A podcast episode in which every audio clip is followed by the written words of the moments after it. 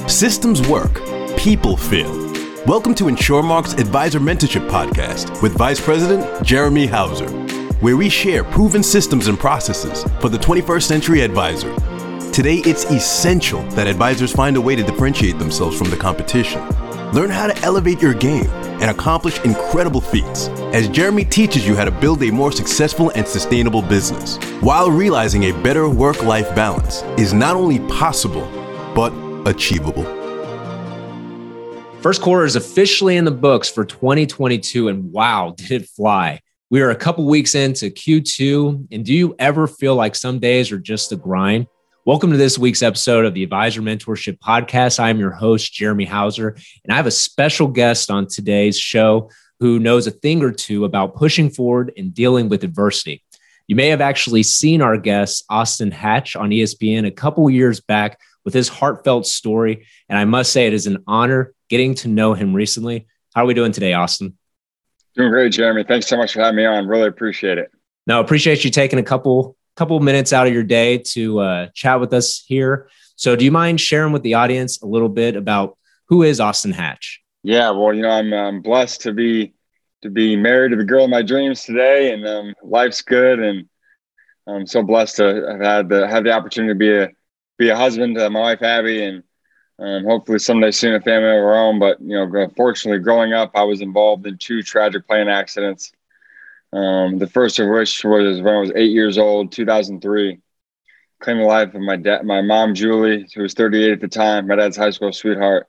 My sister Lindsay, who was 11, about to turn 12 a, a week later, and my little brother Ian, who was only five, tragically, and um, incomprehensible loss. Right, it's really the only word I can describe it with, incomprehensible. But you know, my dad and I found a way to press on and keep living in the midst of that. I don't think that's ever something you really ever, you know, get past like it's never going to be like in the way in the background. You, you just kind of learn to live with it, um, which we did, and find a way to honor our family that tragically passed away, and how we lived our life and kept finding a way to push forward in the midst of the loss. And uh, eventually, my dad was remarried.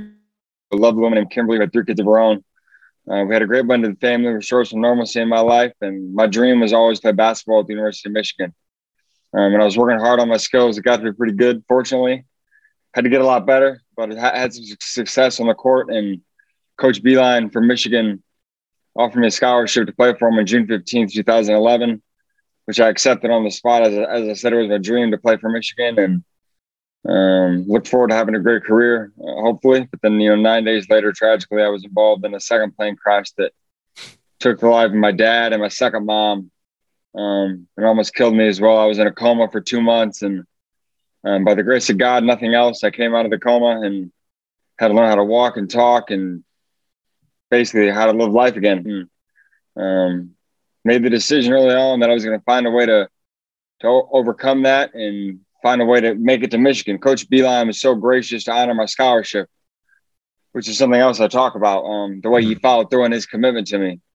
But he fought, he came to see me in the hospital in Chicago um, in August of 2011. I couldn't walk. I was in a wheelchair. And he told me, he said, Austin, I can't wait to coach you, man. Can't wait to have you on my team.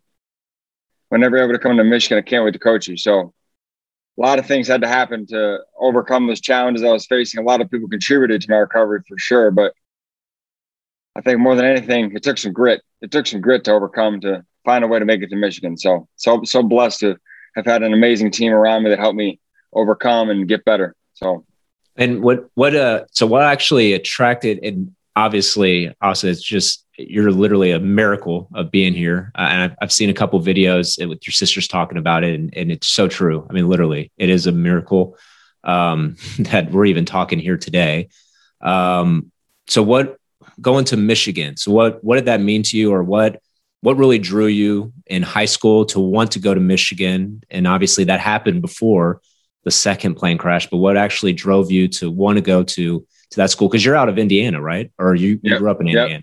Yep, from Fort Wayne, Indiana originally, but um, my mom went to Michigan. My dad did research at Michigan before going to medical school, Wake Forest. We had season football tickets growing up, so I grew up going to football games in the fall. You know, when I was really little. Probably went to my first game when I was like two or three. Um, so it's been in my family for years, and my both my grandpas went there, so it's always my dream to continue the family tradition of going to Michigan. And obviously, it's a great school. uh, great great program, and but I think that the biggest thing that the, the biggest attraction is Coach Beilein, one of the greatest men of all time, as far as I'm concerned. My dad, Coach Beilein, those two guys, two of the greatest ever, as far as I'm concerned. And um, yeah, you know, he got uh, obviously it's a great school academically as well, which was important, and a great program, great coach, great school. I mean, it's Michigan, right? So yeah, all, all play there. I'm so grateful and so humbled that coach saw something in me that made him want to give me an opportunity to go play for him. And the the power of of him to actually say that to you in probably one of the weakest moments of your your life that it's the the commitment like you mentioned earlier of saying I can't wait to coach you one day. And you said it was what 9 days before the actual crash you were already committed? Yeah, so so we so June fifteenth is the first day that college coaches can call sophomores in high school, based on yeah. like based on the NCAA compliance issues. So June fifteenth, 2011, 1:45 p.m. I remember the call clear as day, and he offered me a scholarship. We committed to each other that day because commitment's a two way street. He commit, he offers me a scholarship. I commit to him. He commits to me, and um, look forward to having a great career there. But then, and the last, so last time you saw me play was at was at the the Michigan camp out the camp they have just for recruits. And I was, you know, I played at a pretty high level. You know, I was running and dunking and scoring and doing doing well. And and then he offered me offered me a scholarship over the phone on June fifteenth. The next time he saw me in a wheelchair, couldn't walk. So you know, it's uh, just the but the the integrity that he showed to follow through on his commitment, especially when there's a drastic change in circumstance. I mean, it's like, well, as I mentioned, one of the things I talk about and from a leadership standpoint, from from an organizational, cultural standpoint, right? If if we all can have that level of integrity and everybody on the team knows that if we make a commitment to them, there's no doubt in their mind that we're going to follow through, regardless of circumstance. I feel like that can only help us win. It can only help us win. So, and and you actually, so when you were rehabbing, so with that integrity, with that commitment from from the coach and then you as well too because you still you want to get out there and play so can you talk to the audience a little bit about what so what goes through your mind? I mean i can i can't even put myself in your shoes. The the mindset you had where you said you couldn't walk so you couldn't even you said you couldn't even talk after the second crash. So what so during that time in your life like and this is number two so what what pushes you? Tell us a little bit about what's going on in your head moving forward after that terrible, terrible tragedy? Yeah, well, I think so. What I learned from playing sports my whole life, you don't really play sports. You don't really play halfway. You don't. If I, you don't, you don't try to tie the game, you, or you you're not trying to win. You're not trying to maybe win. Mm-hmm. Yourself the best chance. You're trying to give yourself the best chance to win. And like, and I looked at my the adversity that I faced, the the obstacles, the injury, just as another opponent. Like my dad always said from an early age, he said, "Oh, go big or go home, man. Go big or go home. You owe it to yourself to not go halfway. Go big or go home." And it's like I, I was like, okay. So to get to Michigan, I started working out before school when I was when I was 11 years old, and mm-hmm. I was I had to go big to make it to Michigan, right? And it was like to make it back to Michigan after experiencing the injuries that I, in the in the tragedy that I did is like, okay, you got to go big. But by already going big before and already knowing how to work hard and how to grind, so to speak, like just didn't do anything different. You just kind of just had the same mentality towards a different goal. It's like so the goal before was to be the best player, the best basketball player that I could be. Who knows how good it would have been? No guarantees. No, no one knows. I'll never know. It's just fine. But the process of the workout, ethic, the commitment that that instilled in me, working hard to be the best that I could be. You know, as I said, when the second plane accident happened and I came out of the coma by the grace of God, okay, let's go bigger, go home again. You know. And you you mentioned the word the word grit, and I know because you do a lot of speaking engagements and a lot of things, spreading your message. It's incredible. I couldn't even I think you told me the number, uh, I, and I think you've calculated it or you, you figured out like what the percentages are for two tra- two tragic um, two tragic actual plane crashes. Um, what so you said grit. So I know you talk a lot about that during your your public speaking. So how do you define grit or what does grit mean to to Austin? Yeah, well, so um like I said before, you know, to overcome the challenges I faced, a lot of things had to happen. A lot of people contributed to my recovery for sure. Couldn't have done it without everybody. Took everybody on the team. People across the country that prayed for me that I'll never meet, that I'll never even know. As far as I'm concerned, those people helped me overcome too. And so it took everybody. But my friend Angela Duckworth uh, at University of Pennsylvania, some people on the call may have heard, who are listening to this may have heard of her. Um, she wrote the New York Times bestseller on on the topic of grit, and she says that grit's passion and perseverance for the long term vision, for long term goals. That's true. Like coming from where I was, and coming out of a hospital, coming out of a coma, Michigan was a long term goal, very long term, right? So mm-hmm. grit did apply. Grit, grit definitely applied to achieving the long term goal, but I, I also feel that grit applied every single day. How can we expect to achieve the long term vision if we're not winning every single day, one day at a time. So grit to me is defined a little more specifically than just working hard for the long term goal. So it's four letters. There's four key components to grit, I believe. But first and foremost, grit's driven by a greater purpose.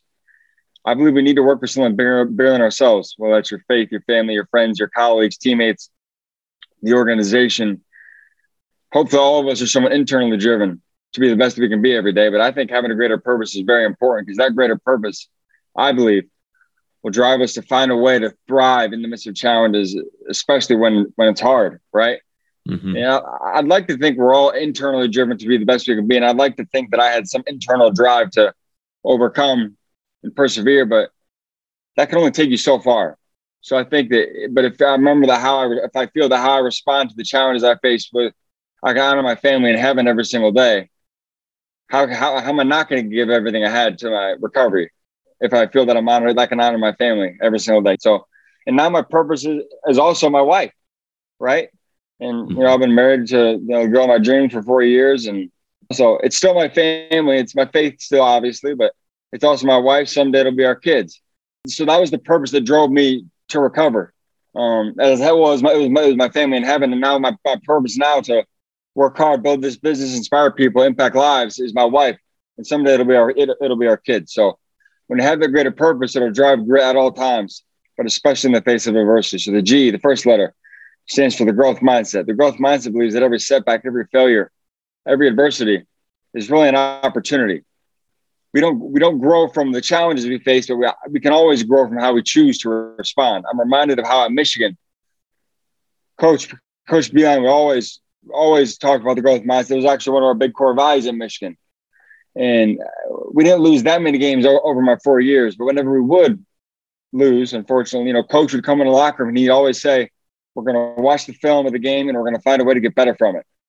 We're going to watch the film and find a way to get better from it. We don't grow from losing, but you grow from choosing to find learning opportunities in the, in the in the challenge or in the adversity. So I think in life too, we all face challenges, right? Obviously, COVID's terrible, I hope uh, the impact it's had and the lives it's taken, you know, it's been terrible. But I think there are lessons we can learn from it because I don't think learning how to win in a, in a different way will ever be a bad thing. So when you have that growth mindset, it'll drive us to make the decision to be resilient. That's the R.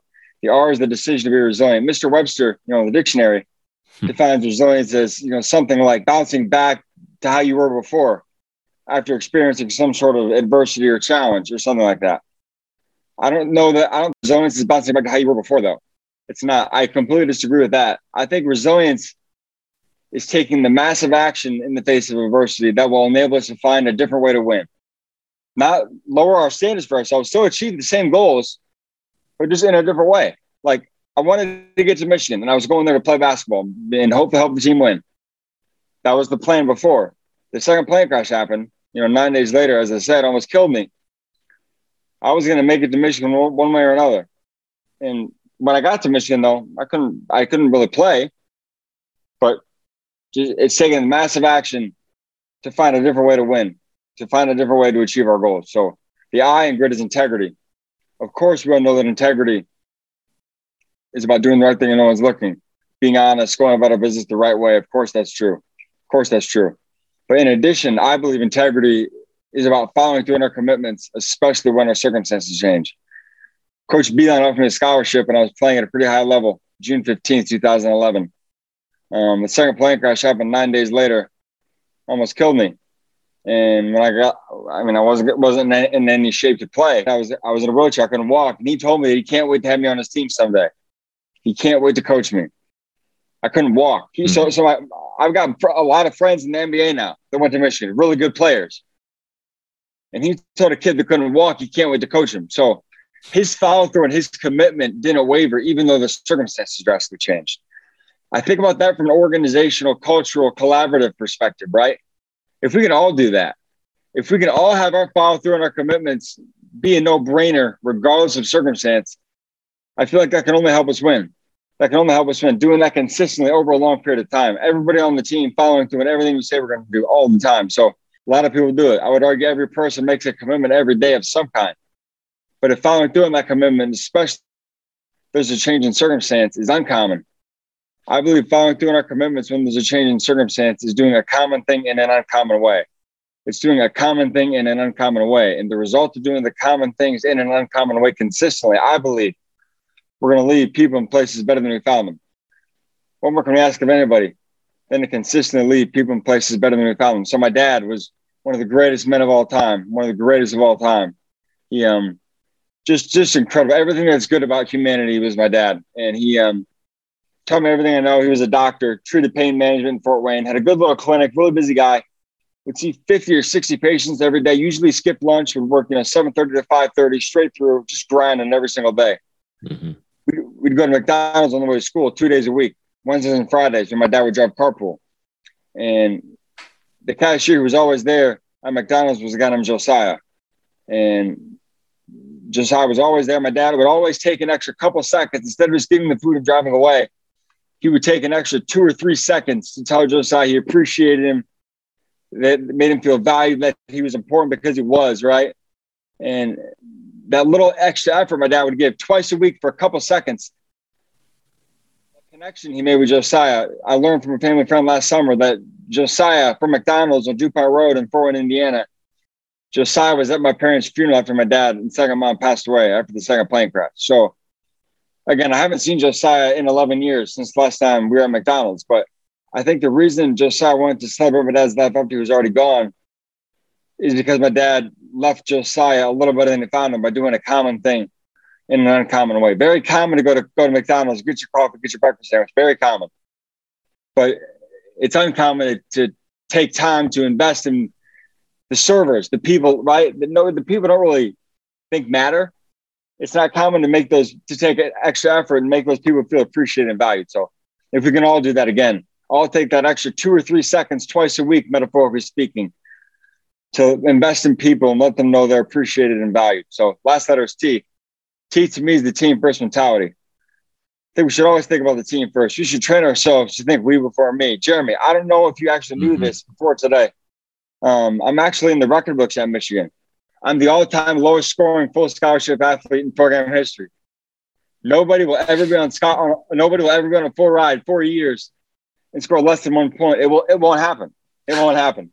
But my role on the team was to be a great teammate, shag balls in practice, unload lugs on road trips, work hard every day to be the best that I could be, and think about the team first and do whatever I could, whatever the team needed that, that day, with help with drills, encouraging my teammates, bringing energy, shag, right? It didn't matter. So if you have that team first mentality, remember that everybody on the team matters and every every role matters. Our role is important, whatever it is, doesn't matter. So I think if we have some grit in the face of adversity, if we're driven by a greater purpose, have the growth mindset, look for the opportunity in adversity, if we're driven, if we're just make the decision to be resilient, we take massive action in the face of adversity which will enable us to win in a different way, achieve our goals in a different way. If we have integrity, we always follow through on our commitments, especially when our circumstances, we do the common thing in common way consistently. Uh, lastly, if we have the team first mentality, always think about the team first. Remember, every person on the team matters. Everybody has a role. Mm-hmm. If, we have, if, we have, some grit, uh, I don't want to say I'm going to guarantee you we're, we're going to achieve every goal we ever set for our team, but I feel like we're going to have a pretty good chance. So. And do, do you think grit is actually taught or do you think we're just born with it?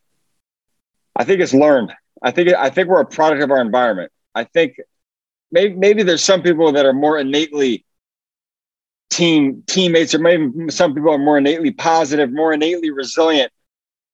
Um, right, but but it's like mm-hmm. I think we're a pro- we're a product of what we see, and we're a product of who we surround ourselves with. And I think from a team standpoint, true, we can all lead by example. Doesn't matter the title, doesn't matter the rank in the organization, whether you're at the top or or more junior, doesn't matter. We can all lead by example, and I feel like if if pe- people will notice too, it doesn't matter who you are. Like people will notice by setting set an example of being resilient, of being positive, of bringing energy, of being a great teammate. People are going to notice. So, and being a product of of who we are around us can you elaborate a little bit on that? Because I mean, of, of all people, I know it takes who knows how many people, like you mentioned earlier, around you to get you through that tough time. So, so can you elaborate a little bit more on what do you mean by those around us? Um, do you feel like others, if being around those that you want to do business with, or being around those that possibly just make you a better person, you think that drives people to want to be better, or what are your thoughts on that? Yeah, yeah, for sure. I mean, I, I think, um, I think we can all be those people too, right? That that that, make people want to be better. Because I think it starts with us. We can't always expect other people to set the examples for us. I think we got to take it upon ourselves set the example for others. And a lot of the time, to to to be to to change the the behavior of people in an organization or like change the behavior of your group of friends or your colleagues or whatever it starts with one person. And so i mean we can all just decide to be to be that person. You know we've all, we've all heard the the the saying be be the change you want to see or or be the be the example you be, be or set the example you wish you had or something like that right that's true though i mean if we can't always expect other people to act first sometimes we got to be the one to put our foot forward first and you know take the first step and lead the team by example. So, and and to those that are maybe maybe someone who's listening today, so maybe they're going through a tough time in their to their life. What what's some advice that you would give them to help them through maybe the tough times that they're going through today? Yeah, I think as I said, I think remember that that greater purpose or find something.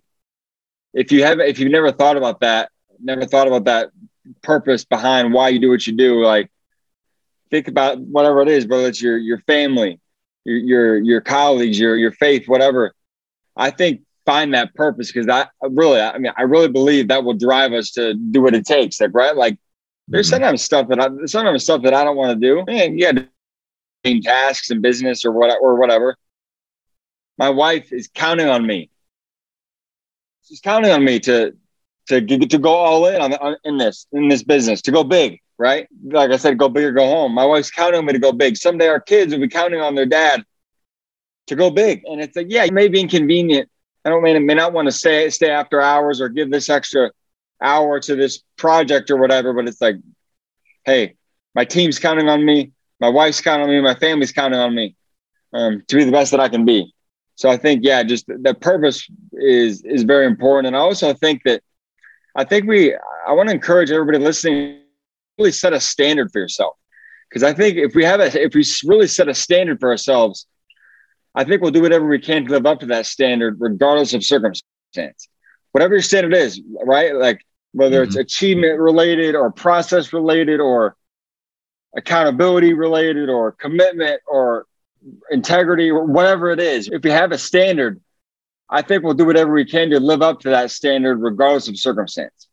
So that's good stuff. And so, so today, what are we doing? It's 2022. So what's what's Austin up to now? I know you've spoken at you mentioned to me last time you spoke at a, a large large gathering. So what what's on the itinerary for 2022 for you and and what you're currently doing?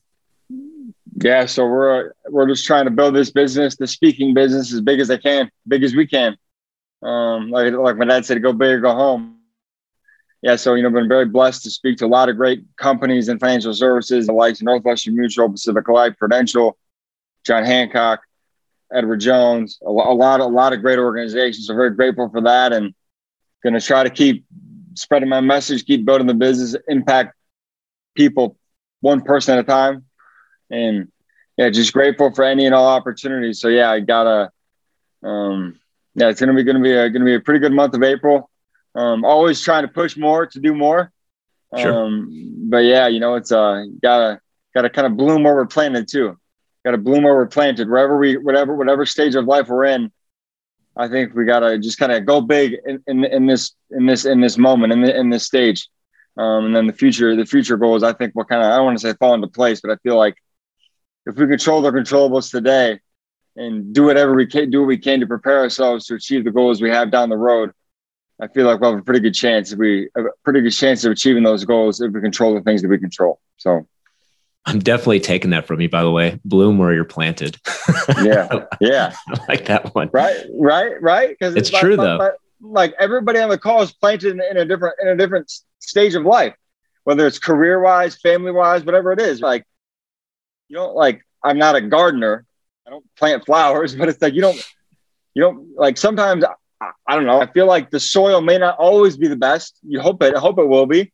Like the environment you find yourself in, you obviously hope for favorable conditions, mm-hmm. but sometimes they're not going to be. Sometimes you're going to be put in a tough situation. Okay, you can still make the most of it. and You can still find a way to bloom, even though you're planted in a place that's less than ideal. If you know what I mean. So, no, no, I appreciate yeah. that. And art, uh, you mentioned so you rattled off actually. So a lot of the advisors um, or a lot of the people that listen to this are actual financial professionals, um, advisors, insurance advisors. Um, and so you mentioned a lot of companies that some of them have actually heard of.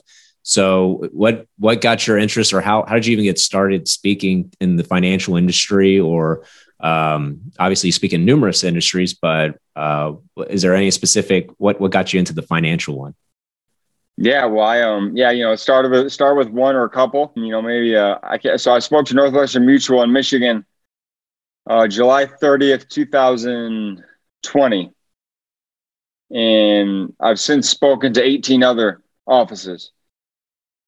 There, there's seventy eight total Northwestern Mutual offices, so, I still have sixty more to hit. But yeah, it's like it's kind of like one becomes two, two to four, and um, yeah, so it's been you know it's been great. And I think about my my message. Um, yeah, about the because for advisors, right, or for salespeople, there's always adversity, there's always rejection. People always say no. It's but it's, it's how you bounce back from. It. We've all heard that, and mm-hmm. I really mm-hmm. think that the way we live our lives every day, I think we need to prepare ourselves for the big one, for the big one. Yeah. Not not live our lives in fear that maybe the big one's going to come tomorrow or next week, but live our lives in a way that prepares us for it as I said before, with the, with the adversity that I faced after both accidents, but especially the second one, I was trying to go bigger, go home in basketball and in school and in life, and then began to have some success. Had got you know got an opportunity to go play for Michigan, and then the second plane crash happened nine days later. The mentality didn't change; just the goal the the goal did the goal. I mean, I was just trying to make the greatest recovery that I could possibly make. So I think if we just establish that mentality to just go big or go home and pre- prepare ourselves for the big one, I think that's a good one to have. And you know, so from from a financial services standpoint, I I'm not in financial services, but I feel like financial services, financial organizations exist to help prepare clients and families for the big one whether that's saving saving for college, saving for a house, saving for your you know a car or whatever it is. You're preparing for the big one, right? You're preparing to be able to live life on your terms and have the freedom to live the way you want to live. And then also from an insurance standpoint, we don't get insurance because you know what? I know, yeah, actually, I, for a fact, I know that on, you know, June 27th, 2027, I'm going to have a really devastating loss, and yeah, it's going to impact my family. You don't know. You don't know that, right? Mm-hmm. You you you get insurance to prepare for it, so that if and when it comes, obviously nobody. Hope I hope and pray nobody on the call ever experiences anything, any kind of loss or tragedy. But it's, I've kind of learned it's better to have something need it than it is to need it and not have it. Yeah, yeah, like have an accident happen. Yeah, man, I wish I would have got that insurance, you know, five years ago or or whatever. When I had that conversation with my advisor, yeah, I was close to buying insurance, but I didn't at the time. Like what happened to me? Yeah, maybe the the the specifics, the plane crashes, the two two plane crashes, that may be unrelatable to people. Fortunately, most people can't relate to that, which I'm which I'm, I thank God for. But everybody's everybody's going to experience everybody's going to experience a big challenge, a big trial at some point. So it's kind of like it's kind of a no brainer to to get that insurance or, or, or prepare financially for it, right? Like why wouldn't you prepare? It's kind of like my wife. We're, we're getting ready to go on, go on a little trip and um, leaving tomorrow morning, and she's you know I feel like she's she's got enough clothes for a month. I, I, I pack I pack in a little carry on. I'm good for a while, but I mean she's got she's practically moving to where we're going but she's but she's prepared for whatever could come her way, right? Mm-hmm. And uh, like from a life standpoint, from a from a finance standpoint, from a business standpoint, insurance.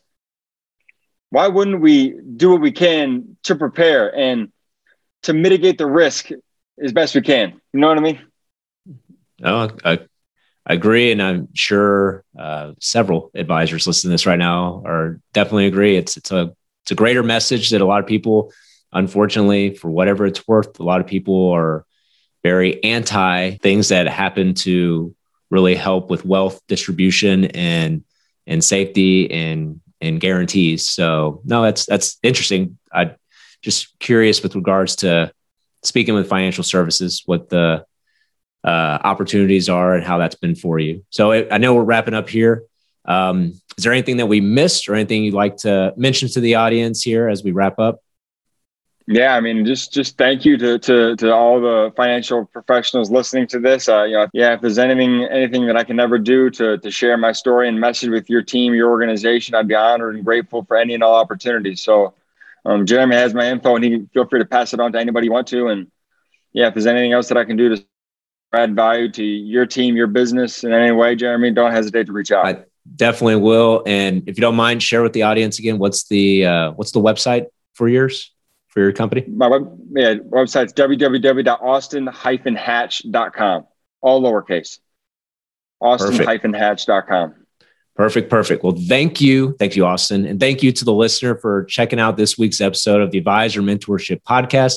Make sure to subscribe on your favorite listening device so you do not miss any future episodes. And remember, in a world full of betas, be an alpha. Thank you for listening to the InsurMark Advisor Mentorship Podcast with Vice President Jeremy Hauser. Click the follow button to be notified when new episodes become available and connect with Jeremy on LinkedIn to stay up to date. If you would like to request our introduction kit, feel free to check out www.advisormentorship.com and click on Learn More. The information covered and posted represents the views and opinions of the guest and does not necessarily represent the views or opinions of InsurMark. The content has been made available for informational and educational purposes only. Thank you for listening to the InsurMark, the advisor mentorship podcast with InsurMark Vice President Jeremy Hauser.